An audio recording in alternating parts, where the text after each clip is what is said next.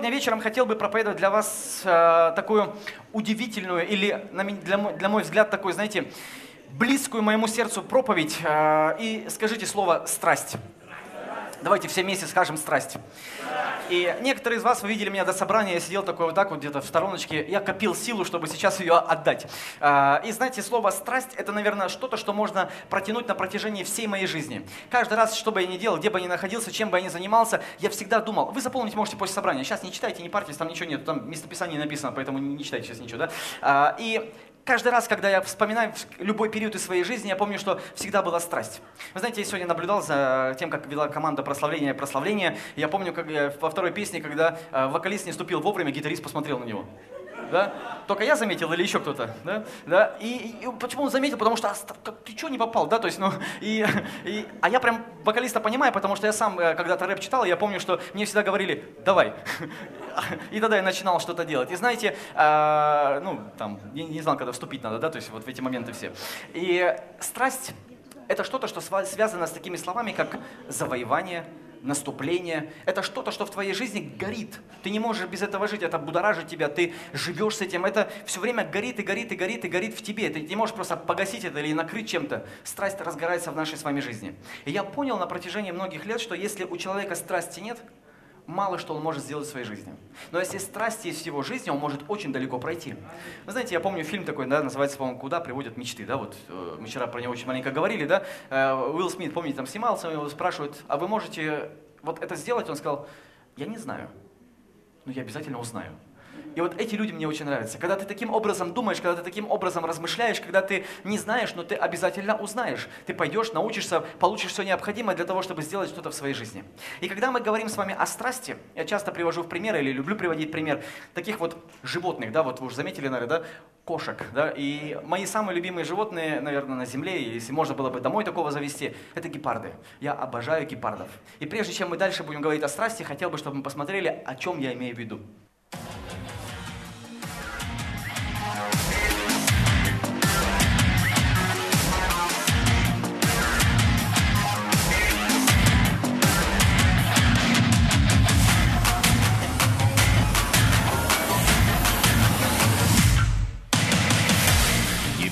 Бесспорно является королем скорости, удерживая наземный рекорд скорости в природе.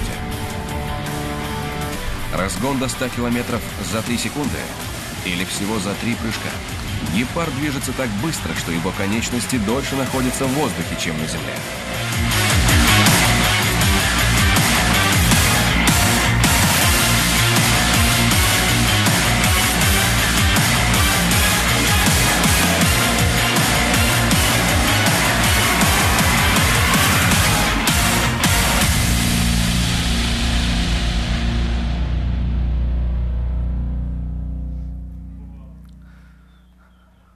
Домой бы такую кошку, правда? Если бы ты вышел бы на улицу с такой кошкой, то все бы, наверное, все бы умлели, да? Первое, что есть у гепарда, это скорость. И знаете, я думаю, что все мы с вами должны обладать скоростью, когда мы идем к своему призванию, к своей мечте и всем остальным. Знаете, с гепардом чем интересно? Он за 3 секунды разгоняется до 100 км в час. Максимальная скорость его 110 км в час, это быстрее Феррари и Ламборджини. И если бежу, бегут вместе, представляешь, если э, мы устроили бы с вами какие-то соревнования, да, э, стартует Феррари, стартует Ламборджини, и гепард ее обгоняет. Кошка просто обгоняет э, две самые быстрые машины в мире. И знаете, если бы мы с вами сегодня задали вопрос, мне так он нравится. Насколько быстро бежит гепард, он бежит настолько, насколько это возможно. И вот вопрос сегодня ко мне и к тебе. Насколько быстро мы бежим в своей жизни? Насколько быстро мы бежим для того, чтобы получить цель, для того, чтобы получить награду, для того, чтобы получить что-то в своей жизни? И если гепард бежит, он бежит максимально быстро, насколько это возможно. И сегодня это так лично относится к нашей с вами жизни. Насколько хорошо мы выполняем то, что мы выполняем. Почему гепард бежит быстро? Очень простой ответ. Гепард, он устроен таким образом, что он очень худой. Он весит, я не знаю, там 40 или 35 или 45 килограмм. В нем совсем нет никакого жира. И знаете, знаете, я недавно похудел на 5 килограмм и стал бежать быстрее. я прям, если бы гепард сел бы напротив меня, мы сели бы с ним чай пить, я сказал бы, гепард, я тебя понимаю, сказал, так я тебе сколько говорил, да? Э, мы бы с ним договорились бы о каких-то вещах. И я, знаете, что интересно понял? Когда изучал про гепардов, я понял такую интересную штуку. Он разгоняется очень быстро для того, чтобы догнать свою добычу. И если он один раз не догонит свою добычу, два раза не догонит свою добычу, он сдохнет. Почему? Потому что силы бежать больше у него нету. Он настолько худой. То есть он не может бежать несколько раз в разные места, в разные цели, за разными добычами. Он бежит только лишь один раз для того, чтобы догнать свою добычу. Его скорость связана с его желудком. Представь себе, если бы наше призвание или исполнение нашего призвания было связано бы с нашей жизнью. Ты представь себе, если ты лидер домашней группы, и твоя домашняя группа, которая поставила цель, чтобы умножиться в концу года, не умножается, ты раз так и увял. И тебе спели гимн, и ты пошел на небеса. Представь себе, если бы так происходило. Если бы мы с вами бежим к цели и не догоняя ее, мы умирали бы. Гепард умирает, если не догоняет свою добычу. И знаете, я когда думаю об этом, я думаю, а с какой скоростью мы с вами бежим в своей жизни? Насколько страстно мы бежим в своей жизни, насколько ревностно мы гонимся в своей жизни за целью, которая перед нами находится. Я не знаю, заметили вы или нет, но в последнем кадре этого видео гепард бежит, все его тело шевелится, а голова на месте как будто она застыла вообще где-то в воздухе. Все бежит, все шевелится, но голова у него вообще не двигается. Он бежит и смотрит в одну точку. Вы знаете, у гепарда, что второе есть э, после скорости, это его решение. Решение что-то очень важно в нашей с вами жизни. Решение определяет, что мы будем с вами делать. Один человек сказал, пока не принято решение, ты свободен, но когда ты принял решение, уже свободы нету. И вот знаете, я так обожаю решение, потому что многие люди, они не решаются что-то сделать. Так скажу. Некоторые парни давно бы уже женились, если были бы решительнее. И мне скажут, знаете, э, меня чем пугают некоторые парни, потому что они думают, что они встретят какую-то лучшую девушку, чем ту, которую встретили сейчас. Послушай, ну... Тогда, если бы ты так думал, ты никогда бы не купил себе машину, потому что а, завтра выйдет лучше. И послезавтра выйдет лучше. И ты умрешь, и еще одна лучше выйдет. И как ты будешь с этим жить тогда? Да, там на небесах думаешь, а как это так? После меня еще лучше машина вышла. Мы не можем с вами ждать. Некоторые думают так, знаете, они как? Они почему не решаются в своей жизни? Потому что они ждут, пока не встретят правильного человека. Но правильного человека не существует. Правильный человек – это ты. Нет никакого-то правильного человека. Вы знаете, если бы вы хотя бы один день пожили с моей женой, вы поняли бы, вы подошли бы, может быть, ко мне и сказали, Леша, держись. Не, не потому, что она как гепард, да, там и все такое. Не-не-не-не. Ну просто поймите правильно, что мы все что-то терпим, там все что-то происходит. И э, у нас у всех разные ситуации происходят, у всех, всех разные моменты. Но решение, послушайте, гепард в течение 30 секунд принимает решение, погонится он за добычей или нет. Если он промедлил на несколько секунд, больше он бежать не может. Потому что добыча слишком далеко, ветер в другую сторону, какие-то другие животные пришли, что-то случилось не так, и все, добыча от него ушла. Представь себе, если мы с вами могли бы точно так же принимать решения в своей жизни. Ты тебя спрашивают, готов ты или не готов, ты говоришь, готов, все. Промедлил, опоздал. И знаете, я так люблю это, мне так нравятся люди, которые берут на себя ответственность и принимают решения в своей жизни. Вы знаете, человек один сказал, мы тратим такое же количество эмоций на принятие решения, как количество эмоций, которые мы потратили бы для того, чтобы его исполнить. Ну, как-то так досложно. Ну, то есть мы как бы решаемся, решаемся, решаемся и потратили столько же, сколько если бы мы бы уже делали это дело. Представь себе. И я, когда я думаю о решительности, я думаю, это так связано вообще. Э, ну ладно, не буду. Другую тему могу идти. И Авраам, один из таких потрясающих примеров, которые были в Библии. Если мы откроем с вами Бытие, 22 главу, мы увидим, э, с первого стиха написано следующее. «И было после этих происшествий, Бог искушал Авраама и сказал ему, Авраам, он сказал, вот я. Бог сказал ему, возьми сына твоего, единственного твоего, которого ты любишь, Исаака, и пойди в землю моря, и там принеси его во всесожжение на одной из гор, которую я скажу тебе. Авраам встал рано утром, оседлал осла своего, взял с собой двоих из отроков своих, и Исаака, сына своего, наколол дров для всесожжения, встал и пошел на место, о котором сказал ему Бог. Это просто превосходно. Авраам не был молодым человеком, он был старый. Вы знаете, взрослые люди принимают дольше решения в своей жизни – они уже опытом умудренные, они уже взвешенные, они уже не могут просто поспешных каких-то решений принять. Они уже по-другому смотрят на жизнь, и вся жизнь уже прошла перед его глазами, и вот он уже старый. И Бог просит его не что-то сделать приятное. Знаете, иногда мы думаем так, что если что-то приятное бы пришло бы, мы бы легко бы согласились. Мы быстро принимаем решение, когда нас приглашают в ресторан, приглашают на день рождения, приглашают в какие-то другие места, и мы что-то, если нам приятное, мы легко соглашаемся. Но если что-то это долгое, если это возьмет наше внимание, нашу жизнь, возьмет какие-то эмоции, возьмет какие-то средства от нас, мы как бы долго решаем, что мы будем делать. Но я думаю, почему мы в одном случае быстро принимаем решение, а в другом случае медленно принимаем решение? Потому что мы не заинтересованы в том, чтобы сделать то, что по-настоящему от нас хотят, а мы хотим лишь делать только то, что мы хотим. Здесь с Авраамом было все иначе. Бог попросил его принести в жертву своего сына. И знаете, я думаю, как вообще, что происходило в голове у Авраама в тот самый момент? Он понимает, с одной стороны, что Бог не мог бы попросить его человека принести в жертву, потому что евреи этого никогда не делали. В другой момент он думает, зачем ты, Бог, просишь у меня моего сына, которого сам недавно мне дал его? И Авраам мог бы найти столько причин для того, чтобы сказать, Бог, это точно не ты. Это какой-то ветер задул сюда, какие-то шальные мысли пришли, какой-то сон неправильный. Вообще, Бог, ты не можешь так говорить. Но Авраам был послушный Богу. Он принял решение после того, как Бог сказал ему. И смотрите, вот мне этот момент очень нравится. Авраам встал рано утром для того, чтобы пойти и исполнить Слово Божье, для того, чтобы пойти и исполнить Божье поручение, которое Он дал ему. И мне это нравится. Знаете, я хочу сказать вам следующую фразу. Добыча не будет ходить вечно. Тебе нужно быть решительным.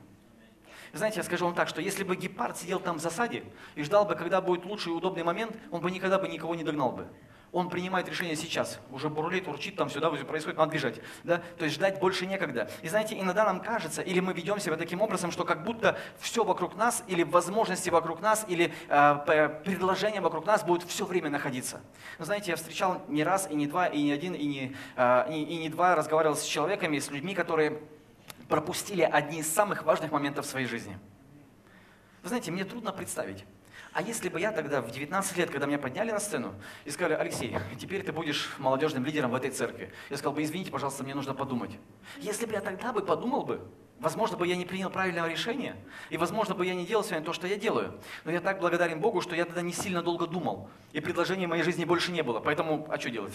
Да, э, да, мне нравится, как моя мама говорит, пить так пить, сказал котенок, когда несли его топить. Да? Э, и, да, Молодец, брат, вот он поддерживает. А? И добыча не будет ходить вечно. Ты должен быть решительный в своей жизни. Пойми правильно, что пока ты ждешь, другой занимает твое место. Вы знаете, пока ты ждешь, другой что-то делает в своей жизни. И я могу, наверное, только догадываться. Вот я, знаете, вот Сейчас, конечно, никто руку не поднимет, да, я как бы безнадежно так вот, да, или риторически спрошу. Но я думаю, что, парни, некоторые из вас, вы сожалели, что вы опоздали. Кто-то перед вами подарил цветы. Кто-то перед вами позвал ее на свидание, кто-то перед вами что-то сделал, а вы протормозили. Вот. Спасибо за честность, братья. Да? Э, и понимаете, вот я о чем говорю, да? Ну и девчонки, вы тоже иногда, знаете, слишком, э, как бы, а вдруг другой получше появится, и потом тебе уже, уже не появляется, да? Поэтому соглашайся, да, то есть не жди, не жди этот момент. И послушайте интересно дальше. Когда гепард бежит, следующее, что у него есть, это целеустремленность. Он сосредоточен. Нет ничего другого в его жизни, чтобы его отвлекало. Он просто смотрит только туда. Вот мы с вами говорили да, про эту его голову. Он смотрит туда, как будто вокруг мира не существует. Как будто только перед ним добыча, и ничто его другое не отвлекает. Он смотрит только туда, в цель. То есть он не рассматривает там еще так. Бежит, бежит, бежит, смотрит, думает, а вот еще есть что-то. Ну, так еще побегу сюда. Да? Или сюда побегу, или здесь что-то сделаю. Нет, он принял решение туда бежать, и он добегает туда, для того, чтобы догнать свою добычу. И знаете, что интересно? Гепард подстраивается. Когда он смотрит за своей добычей, я не знаю, если бы можно было позвать сюда Макса, да? Макс, можно тебе, пожалуйста, да? Вот он, смотрите, вот он, как бы, я не гепард в этой ситуации, вот Макс, Макс гепард, вот если мы с тобой так вот так сядем, да, вот. Смотрите, его не видно, меня видно, да? У меня рубашка не та, да, то есть я как бы, да, то есть вот его еще, я видел, брат черный есть, да, если его еще так как вместе совместить их, да, то есть да, вообще было бы не видно, да, то есть, и гепард, он находится в такой позиции, он находится против ветра, ветер дует в его сторону, и добыча не чувствует гепарда он э, лежит, и его шкура, вы видели, как будто трава выросла под его шкуру. Как будто Бог покрасил так все под его цвет. То есть его вообще не видно. Он лежит так, и он высматривает. И он находится прямо рядом с этими зебрами, со всеми этими. И они его реально не видят. Не потому, что они слепые, а потому, что гепард так подстраивается. И он целеустремленно, Макс, спасибо, и, и Макса не видно, и гепарда не видно, и его ничего не отвлекает. Он смотрит туда, вперед, для того, чтобы догнать свою добычу. И когда он бежит, послушайте, я думаю, так интересно, что гепард, он как бы, ну, мог бы там еще куда-то забежать, да, по пути. Э, или там остановиться, подумать, начинает размышлять, такой, знаете, эстонский гепард, да, то есть он как бы так... Я еще был в Эстонии, проповедовал, и там мои слайды выпускали через, как бы, ну, чуть позже выпускали, да. А потом я понял, что там были порядки слайда, передо мной просто были чуть медленнее. То есть я, э, ну, я подумал, вот все, Эстония точно так, да. Э, и его ничто не отвлекает. Четвертое, что есть у гепарда, это его взгляд. И знаете, когда я думаю о его взгляде, я всегда представляю одного человека. Вы его тоже, наверное, знаете или, может быть, помните. Кеннет Копланд, помните? Ну, ну как орел. Туда смотрит, через два здания вперед где-то, да, там. И, и как будто он на тебя смотрит, но тебе как-то так, ну, не по себе, потому что он куда-то далеко смотрит. И вот мне нравится, потому что у некоторых христиан такой мутный взгляд они как будто сами не знают, что они хотят в своей жизни. Они ходят, у них вот как бы, ну, пришел на собрание, ушел с собрания, а что ты делаешь? Ты пойми, что жизнь очень быстро пролетает. Она пролетит очень быстро, как одно мгновение. И лучше тебе сейчас пойти к Ине, да, и записаться, понять, что твое призвание значит, да, для того, чтобы начать исполнять свое призвание как можно скорее. Потому что пока ты ждешь, я вот, допустим, с парнями разговариваю, я говорю, представь себе, тебе там 50 лет, ты женишься, да, детей рождаете, и твои дети появляются на свет и говорят, дедушка, привет. Почему дедушка? Потому что ты на дедушку похож уже, да, то есть, ну, и у нас, допустим, с нашей женой есть такая мечта, мы хотим дожить до золотой свадьбы. И у нас реально шанс есть. А я на некоторые смотрю, думаю, шанса нет уже.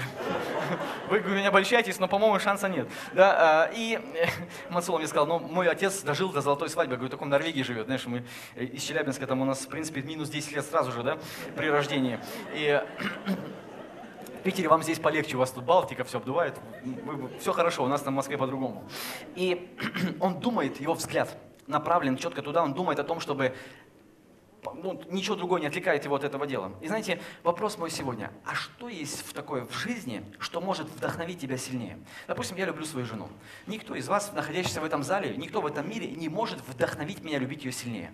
Это внутри меня происходит. Я постоянно что-нибудь придумываю, какие-то идеи есть, мысли какие-то есть. Несколько дней назад было 19 лет со дня нашего помолвки. И я утром ей говорю, Катя, ты знаешь, какой сегодня день? Она говорит, знаю. Я думаю, Откуда?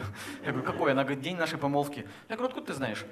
Она говорит, так у меня календарь твой есть. Я думаю, прогорел, думаю, ну, ну ладно. Ну, я всегда хочу что-то сделать для нее удивительное. И нет такого, знаете, что Мацула мне говорит, Алексей, давай, давай, давай, давай, для жены сегодня что-нибудь сделал классное. Я думаю, о, Мацула, спасибо, все, вдохновил меня, пошел я к жене, да? Нет такого. Я сам размышляю об этом. Вы не можете прийти к пастору Андрею и сказать, Андрей, что ты как-то жену не очень любишь? Вот знаешь, вот, вот это сделай. Он такой, о, спасибо, брат, пошел туда дальше, да? Нет ничего, нет никого, кто мог бы вдохновить меня любить мою жену быстрее, его сильнее, да? А.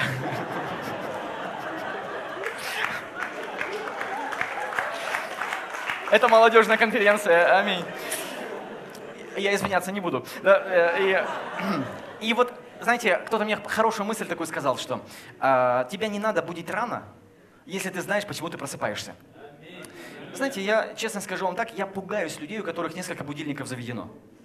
Я думаю, Господь, а зачем они вообще просыпаются? Пускай спят уже. Ну, то есть, да, ну, забери уже их, они здесь не нужны. Потому что они вставать не хотят. Да, и я их людей вообще не понимаю, потому что я проснулся сегодня за 15 минут до того, как будильник прозвонил.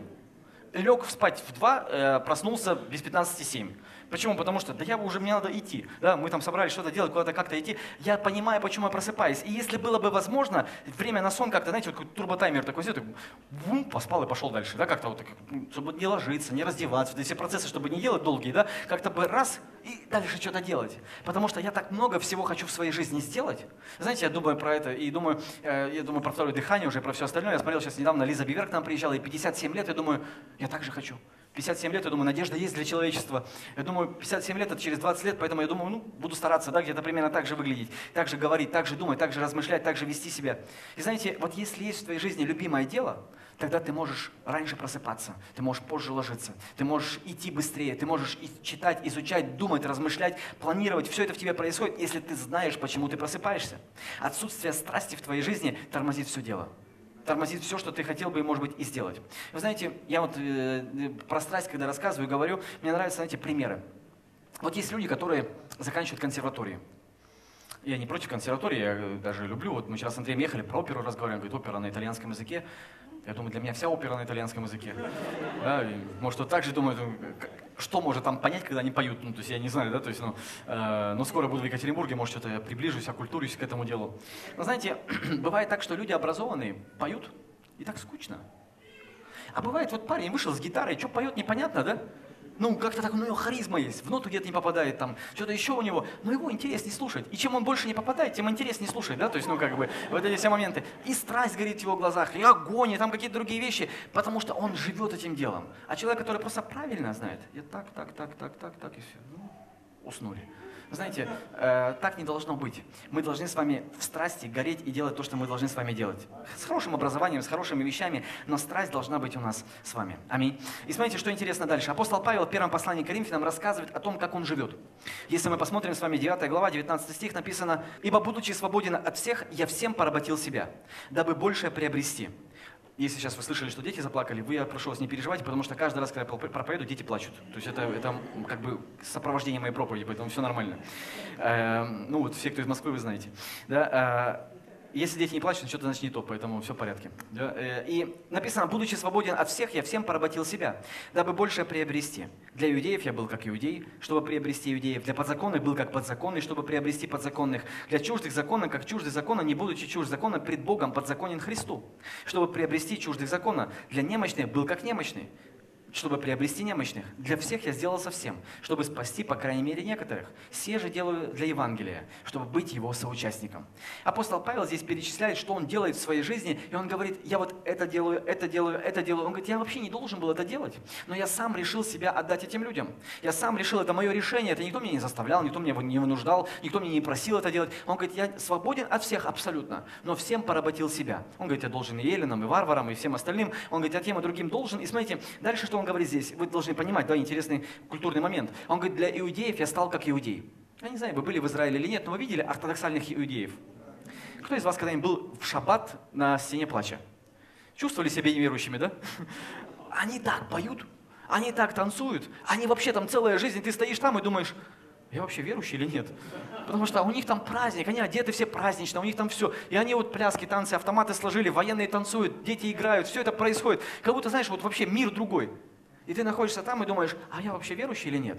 И Павел говорит, я для них стал как они. То есть он стал таким. Потому что он не просто пришел туда, знаете, как отмороженный рядом с ними встал, и говорит, дорогие иудеи, Иисус Христос умер. Помните, вы его распяли?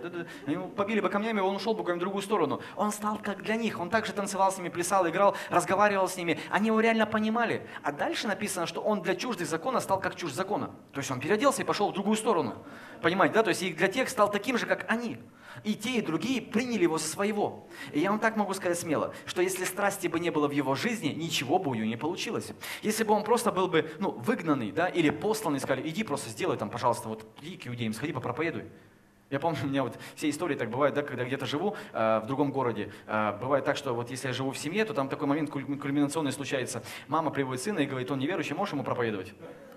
И вот его сына этого приводят, сын не очень хочет, чтобы он пришел. Я, в принципе, тоже, потому что я спать уже хочу, но сыну надо проповедовать. Вот этот момент происходит. Павел не так это делал. У него была страсть. Он для иудеев был как иудей, для чуждых закона, как чужд закона, для подзаконных так. Почему он говорит? Потому что я делаю это для Евангелия. Его конкретная цель была, он не просто это делает ради чего-то. Все в его жизни было ради Евангелия Иисуса Христа. И поэтому страсть в его жизни горела. Он не мог это просто наполовину сделать или на полдела, или как-то еще. Он сделал это на максимум, потому что он делал это для Бога. И знаете, когда я думаю об этом, я думаю, а всегда ли был таким Павел? Вот это всегда ли происходило в его жизни? То есть, когда момент настал, когда он был таким? То есть, где-то же случился такой момент, щелкнуло, и он бум, и пошел, да? Знаете, что интересно было? Если мы откроем с вами Деяние, 8 главу, то мы увидим что-то интересное. Первый стих э, Деяния 8 главы написано, «Савол же одобрял убиение его». Кого? Стефана, помните, да? В те дни произошло великое гонение на церковь в Иерусалиме, и все, кроме апостолов, рассеялись по разным местам Иудеи и Самарии. Стефана же побили мужи благоговейные, сделали великий плач по нем, а Савол терзал церковь, входя в дома, влача мужчин и женщин, отдавая их в темницу. До покаяния мы видим апостол Павел, Савол, да, тогда был, потом он стал Павел, он был совсем другим человеком. То есть он никому не проповедовал, он наоборот гонял церковь. И знаете, как он ее гонял? Он не просто гонял ее так, ну, если придут ко мне, как бы, то я их погоню ну, как бы, да, вот, или где-то увижу, там что-то случится, да, он искал, изучал, рассматривал, расспрашивал. И знаете, тогда не было интернета. И когда апостол Павел покаялся, никто не написал в Инстаграме, апостол Павел покаялся. Все, ура, и все такие, аллилуйя. Он когда потом покаялся, никто же не знал, что он покаялся, или знали только те, кто покаялся. И когда он приходил куда-то, они думали, он сейчас гонит или по-настоящему. Сейчас что будет происходить? То есть, да, он сейчас проповедует, а потом нас всех повяжет, и мы поедем в тюрьму. Что будет сейчас случаться, да? Но он, мы видим с вами здесь, что когда он был до покаяния, что у него было? Это его жажда, это его стремление, это его страсть, которая была у апостола Павла. И мы видим, что когда он по пути в Дамаск встречается с Иисусом, падает там, да, кается и говорит, Господи, что ты мне повелишь делать? Знаете, что интересно вижу? Я вижу, что Бог забрал вот эту жесткость из его сердца. Бог забрал вот эту негатив из его сердца, забрал вот это вот неправильное. Но я вижу, чего одного Бог его не решил, это страсти. Я прям так это вижу. Бог не забрал это у него. Не сказал ему, Павел, теперь сядь спокойно и сиди. Отдыхай до конца жизни. Все, я тебя покаял, теперь ты вот такой хороший, сиди. Нет, мы видим, что Бог не забрал у него страсть. И знаете, я точно могу сказать вам, та страсть, которая вложена в каждом из вас с вашего детства, Бог никуда у вас ее не забрал. Вы просто где-то замылили ее, где-то потеряли ее или что-то еще с ней сделали. Мы все с вами в детстве были страстные. Мы все с вами в детстве что-то хотели, мечтали, о чем-то жили, размышляли, бежали куда-то, да, со школы сбегали, там, делали какие-то другие неправильные вещи. И знаете, иногда я смотрю на людей, у меня вот есть одна история, да, интересная. А, один пастор уехал из репцентра, я не знаю, может быть миф уже, или, ну вот она такая покажет, да, вот настоящую тему. Уехал из центра и попросил братьев продать свинью. Вот бывших наркоманов пастор попросил продать свинью. Они ему через два дня звонят и говорят, не можем продать. Он говорит, или я чего-то не понимаю, или что-то с миром случилось. Как это? Наркоманы свинью продать не могут. Да? Они продали бы до того, как еще только сказали, что ее продать надо. Я помню, как мы зимой однажды продали 350 купальников в Копейске. Мы объяснили людям, что им нужно зимой купить купальники. Потому что нам очень надо было им объяснить это дело.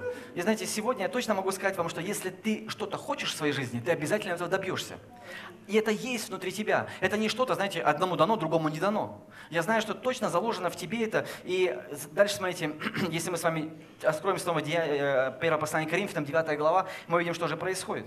И знаете, когда я думаю об этом, я понимаю, что гепард, если мы о гепардах говорим дальше, это не самое сильное животное. Гепарды боятся медведей, гепарды боятся гиен, гепарды боятся львов, гепарды боятся людей, да, у них как бы есть свои враги, да. Но знаете, что интересно? Мне так это нравится. Он когда бежит за своей добычей, он не думает так, а вдруг там лев сидит. Ему вообще без разницы. Как будто львов не существует. Медведей как будто нету, как будто гиен нигде нету. Он бежит, ему сейчас цель надо догнать, ему вообще ничего не интересно, что там вокруг происходит. И знаете, хочу вам также сказать, что когда ты бежишь к своей цели, пускай кто там хочет, в кустах находится, пускай там хоть что происходит, тебя это не должно волновать. Беги к своей цели. Аминь. И смотрите, дальше написано в Деянии, э, вернее, первом послании к Коринфянам, 9 глава, 23 стих. Он говорит, сие же делают для Евангелия, чтобы быть его соучастником. Дальше стихи просто, я эти обожаю. Я просто люблю их. Я бы, если можно было бы, вот апостол Павел был бы сегодня здесь в зале, а Виктор Беловрененко сказал, обними кого-нибудь, я бы обнял его за эти стихи от апостола Павла. Знаете, он говорит, не знаете ли, что бегущие на ресталище бегут все, но один получает награду. И апостол Павел говорит, ну, бегите уж, что. Как получится. Ну, там, давайте мир, труд, май, там, бегите, все бегут, вы бегите, да, там, все побежали, и ты побежал. Мне нравится, апостол Павел говорит, так, бегите, чтобы получить. Все подвижники воздерживаются от всего, те для получения венца тленного, а мы не тленного. И потому я бегу не так, как, э, как бы на неверное, бьюсь не так, чтобы бить только воздух, но усмиряю, порабощаю тело мое, дабы проповедовать другим, самому не остаться недостойным. Апостол Павел говорит, бегите так, чтобы победить и получить награду. Он говорит, поэтому из-за того, что я это делаю для Евангелия, я бегу в несколько раз быстрее, чем люди, которые бегут не для Евангелия, которые просто для себя бегут. Есть в этом мире так много людей, которые что-то делают для того, чтобы получить деньги, славу, награду, какие-то другие вещи. И апостол Павел говорит, а я бегу в несколько раз быстрее, потому что моя цель гораздо выше. Знаете, я вспомнил сейчас, не, не готовил этот пример, но хочу рассказать вам его. Футболист Кака, вы все его знаете или слышали о нем? Знаете, когда они выиграли, по-моему, 2008 год или 2009 год, да, э, чемпионат, когда они выиграли. И когда он, помните, поднял майку свою, где было написано «Я принадлежу Иисусу Христу». Я могу только лишь догадываться, вот, вот просто догадки. Я думал, он весь эти 90 минут бегал. И думал, скорее бы майку поднять. У меня там что-то есть.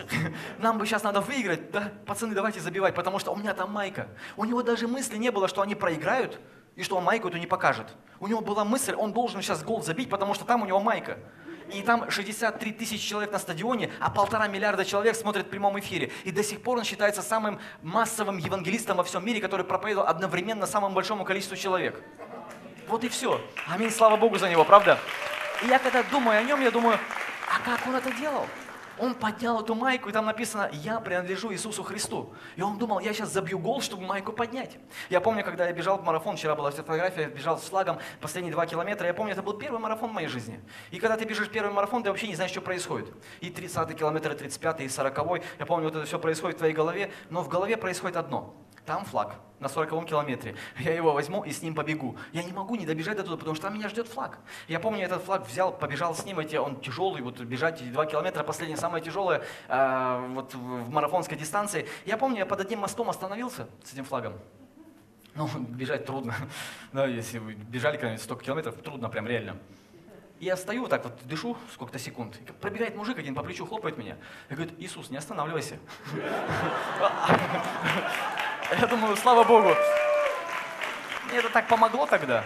Думаю, вот слава Богу за него, да, то есть, ну, как бы, э, подбодрил меня. И знаете, вот ты понимаешь, что ты бежишь ради цели. Ну, то есть я бы так не побежал. Я в этот раз вот рассказывал братьям, да, бегу в Берлине марафон, у меня на, на, на, на майке сзади написано пять тезисов Мартина Лютера, да, не тезисов, а вот эти, помните, только Писание, только вера, только Христос, только благодать, да, вот эти все. На немецком языке написано, перед мной бегут люди с флагом э, гомосексуальных сообществ. Я думаю, нет, надо мне обогнать их обогнал и несколько километров перед ними бежал. Ну, бежал так, чтобы на расстоянии, конечно, но чтобы они читали, да, э, они прочитали эти тезисы. И, и вот я вам так скажу, я не верю в то, что победила дружба. Терпеть не могу этого слова. Если мы в футбол играем, я должен выиграть. Ну, поймите правильно. Или проиграть. И не надо проигравшего жалеть. О, ты хороший, молодец, старался. Да ничего, я проиграл, так бывает. В следующий раз выиграю. Но я не должен думать так, что, а потом и тебе подарок дадут, и тебе подарок дадут. Нет, если ты проиграл, ты проиграл. И когда ты проигрываешь, пускай это поднимет стимул внутри тебя, чтобы в следующий раз выиграть. И апостол Павел говорит, я бегу так, чтобы победить. Усмиряю, порабощаю тело мое. Он говорит, для того, чтобы проповедовать другим, самому не остаться недостойным. Он говорит, я смотрю на свою жизнь, потому что моя жизнь является огромным примером для других людей. Я всегда вспоминаю эти моменты. Я помню, когда я стоял в Макдональдсе в длинной очереди. Сейчас, слава богу, вот эти вот аппараты все появились. А помнишь, ты в Макдональдсе стоишь, и ты не знаешь, ты в правильной очереди стоишь или нет. И вообще, ты в очереди стоишь или нет, потому что куча людей, и там как-то они потом стекаются в очереди. Я помню, стоял долго в этом Макдональдсе, так вот на Алексеевской, подошел к кассе, что-то люди где-то ходили, проходили, минут 15 стоял. К кассе подошел, и девушка с кассы говорит, здравствуйте, пастор. Я говорю, здравствуй. И потом думаю, а что я сейчас делал следующие 15 минут, последние 15 минут? Как я себя вел? Правильно, неправильно, там, ни на кого не нагрубил, я не толкнул никого, не сказал, что ты передо мной залез. Потому что сейчас я мог перечеркнуть всю свою проповедь. И апостол Павел говорит, наблюдайте за собой. Проповедуя другим, чтобы самому не остаться недостойным. И знаете, когда мы закончим с вами собрание, я хотел бы рассказать вам еще про одного человека. Сначала мы посмотрим, э, сначала про него расскажу, там в презентации, да, если, Томас, я верю, что ты сориентируешься. Был такой человек, которого звали Уильям Уилбилфорса. Человек для меня является таким большим примером. Он жил почти 200 лет до нас с вами. Его история интересна. Когда ему было 14 лет, на подобном собрании Бог вложил в его сердце мечту. Он родился в 1759 году. Бог вложил в его сердце мечту о том, чтобы положить конец рабству Великобритании. И ты думаешь, ну а что, простой парень? Может быть, вы сегодня также сидите о себе и не думаете о себе что-то большого. Вы думаете, ну а что я могу сделать? Я обычный человек. В мире это происходит неправильно, это происходит неправильно. Знаете, я помню эти моменты, они так много влияли на мою жизнь. Я не простой парень. Я верю, что если Бог дает тебе мечту в сердце, ты можешь многое сделать. Было 14 лет, он получил эту мечту на одном из богослужений, когда попал туда. Потом на протяжении там, 10 лет примерно жил разной жизнью. Поступил в колледж, студенческая жизнь, были там разные проблемы в его жизни. Но потом в 25 лет, когда он был в одном туре по Европе, Бог затронул его сердце. Он начал просыпаться раньше, закончил Кембридж на отлично, начал молиться, читать Библию, изучать Священное Писание, получать больше откровений для своей жизни, почему это необходимо остановить. Эта мечта, которая была в его сердце, она бурлила, бурлила и бурлила и бурлила. Потом он поступает в парламент. Когда поступает в парламент, он занимается самой простой работой. Носит бумажки из одного кабинета в другой. Но в его сердце мечта остановить рабство.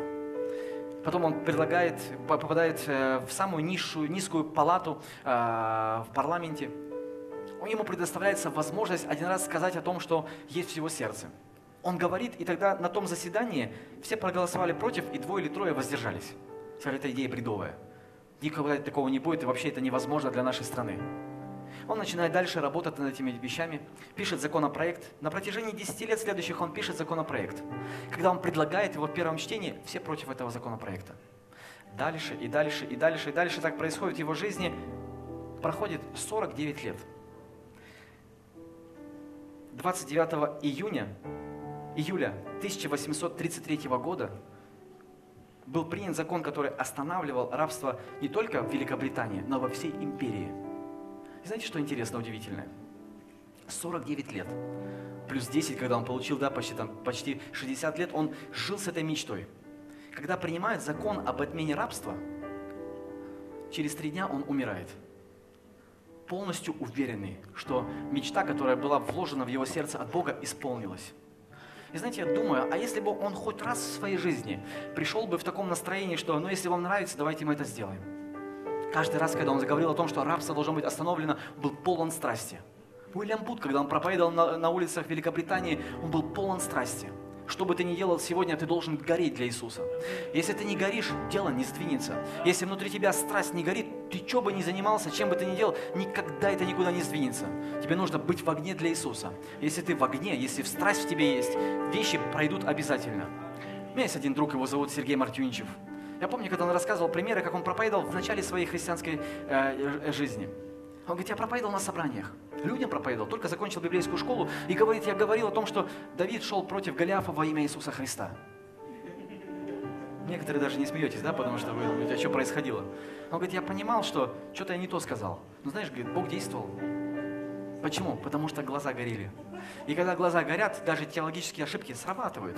Мы все иногда допускаем каких-то вещей. Но я верю, что если глаза горят наши, то Бог обязательно будет действовать.